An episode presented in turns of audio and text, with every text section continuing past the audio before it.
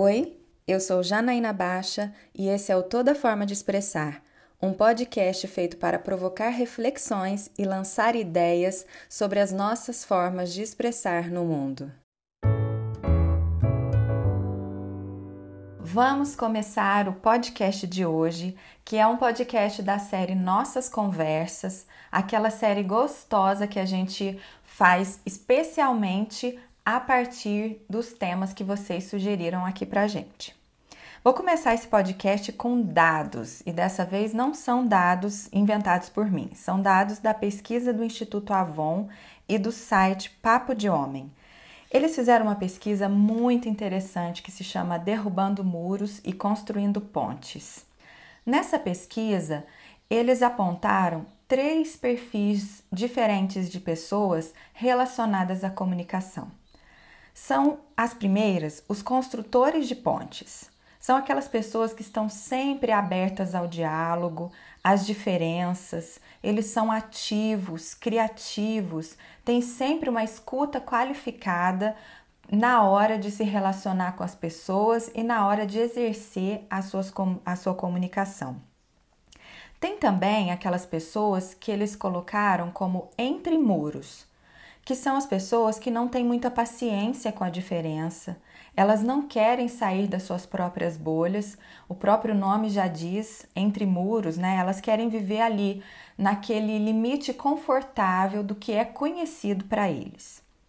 E tem as pessoas que eles denominam como em trânsito, que são as pessoas que têm sim vontade de entender melhor o outro, de ouvir, eles gostam de saber que existem uma diferença na maioria das vezes, mas eles não conseguem exercer isso o tempo todo.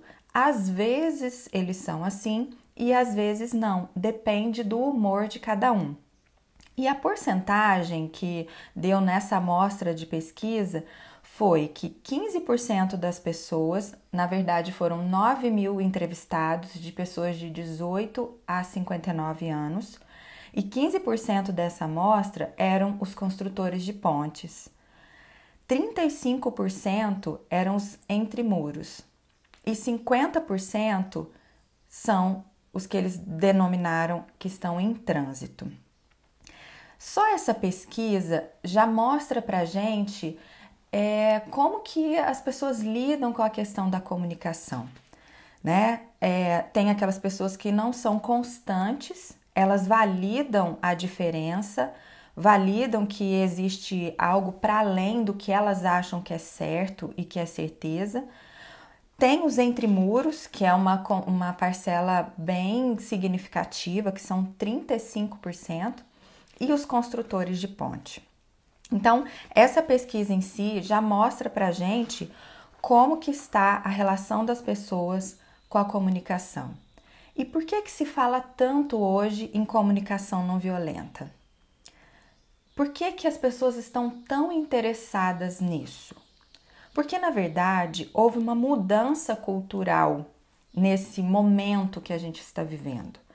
As relações antes elas eram mais hierárquicas, é, onde sempre tinha uma pessoa que estava acima e uma que estava abaixo. E hoje as relações têm um novo molde, um modelo mais colaborativo. Isso está prevalecendo mais nesse momento que a gente está vivendo. E esse tipo de relação, de modelo colaborativo, ele, ele coloca as pessoas lado a lado, o que faz com que a comunicação mude totalmente.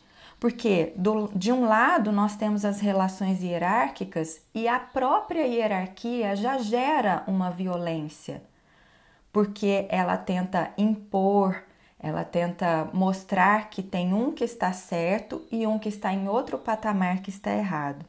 E a relação de modelo colaborativo, ela requer pessoas mediadoras, mediadoras de quem está do lado, de quem está caminhando junto para chegar num denominador comum. Essa mudança que aconteceu cultural, ela mudou também a forma das pessoas se comunicarem, porque já não dá mais para se comunicar de, da mesma forma que se comunicava antes, quando as relações eram mais hierárquicas. E aí vem a questão da violência na comunicação. A violência na comunicação, ela é uma característica que pode vir tanto pelo comportamento violento, ou seja, um grito, um xingamento, uma palavra violenta, mas ela também pode estar relacionada a uma fala aparentemente tranquila, mas que justamente está usando a questão da tranquilidade e da calma para manipular, para impor, para mostrar um erro e ganhar na conversa. Então, a violência na comunicação, a maior e principal característica dela é que a pessoa entra para aquela comunicação, para aquela conversa com a finalidade de vencer. E aí ela usa de habilidades ou de não habilidades, que seria o grito, um comportamento violento, para poder exercer isso que ela quer que é, na verdade, mostrar para o outro que o outro está errado, para impor uma verdade, impor um ponto de vista. Isso é o que a gente chama de violência na comunicação, muito para além do grito. E tá, aí a gente já fala dessa questão da violência, né, da violência em si. E a gente tem também uma outra postura que se pode adotar que não é a mais adequada, que é a evitação do conflito. Então a pessoa fala: "Não, então tá. A comunicação violenta não é legal, então eu vou evitar o conflito". Isso também não é bom. O conflito ele não pode ser temido, porque ele é uma forma de se conhecer melhor, tanto a si mesmo quanto ao outro. Onde tem conflito, a gente pode dizer que tem alguma coisa ali querendo expandir, querendo ser expressada, resolvida. Então não dá para fugir. Na verdade, fugir não vai adiantar nesse caso.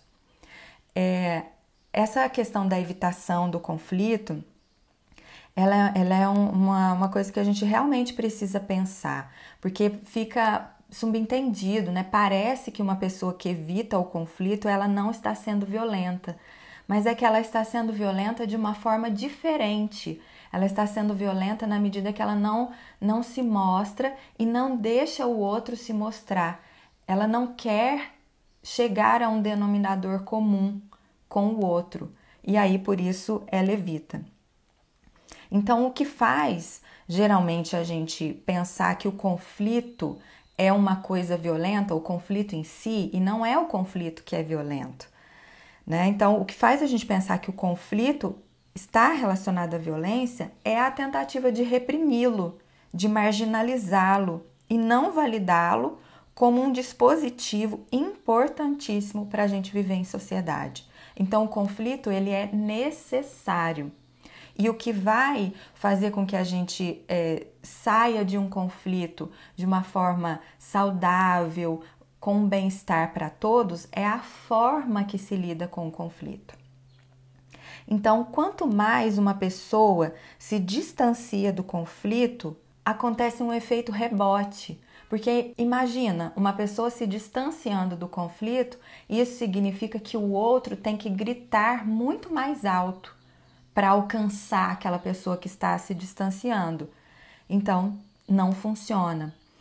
E a, em contrapartida disso, se a pessoa enfrenta o conflito com uma lida diferente, as pessoas se conhecem melhor. E quanto mais as pessoas se conhecem me melhor, menos o medo vai dominá-las. E é assim, com o intuito de se conhecer melhor e de conhecer melhor ao outro, para expandir o nosso campo de visão, que acontece uma mudança enorme de paradigma, que é a mudança de entrar numa conversa, ao invés de ser na tentativa de convencer alguém de algo, a gente entra numa conversa com a tentativa de conhecer alguém melhor. Esse alguém pode ser o outro e pode ser a si mesmo, porque a partir das reações que acontecerem ali naquela conversa, a gente pode saber muito mais sobre a gente mesmo a partir dessas reações e a gente também pode conhecer muito mais o outro. E propiciando esse conhecimento maior, mútuo, é que a gente consegue se conectar. É preciso se conectar para que essa conversa de fato seja uma conversa produtiva e uma conversa não violenta. Quando se sai com uma sensação de uma conversa de que você ganhou ou de que você perdeu, essa conversa não foi produtiva. Ela foi uma conversa violenta e não foram as, todas as partes que saíram bem. Agora, quando você sai de uma conversa se sentindo conectado ao outro ou conectado mais ainda a si mesmo, aí sim essa conversa foi produtiva, essa conversa foi verdadeira e ela foi uma troca de pessoas que estão lado a lado e não de pessoas que estão acima ou abaixo de ninguém. Essa era a mensagem que eu queria trazer para vocês a respeito da comunicação não violenta e dizer que às vezes não é possível se conectar com o outro por termos a mesma opinião que ele, mas é possível se conectar com ele pelo direito que nós temos em comum, que é o direito de termos cada um a sua própria opinião e respeitar. Essa é a maior premissa, o respeito. Um beijo para vocês, até semana que vem. Beijo, tchau!